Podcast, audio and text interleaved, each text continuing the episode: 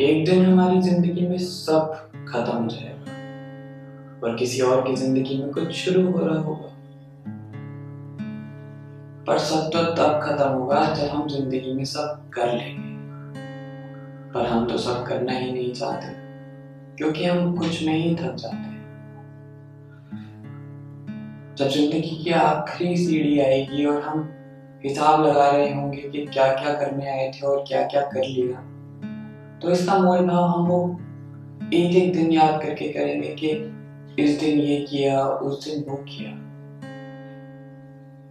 पर क्या आखिर में हमने वो कर लिया जो हमें करना था? या आज भी उस एक दिन का इंतज़ार है?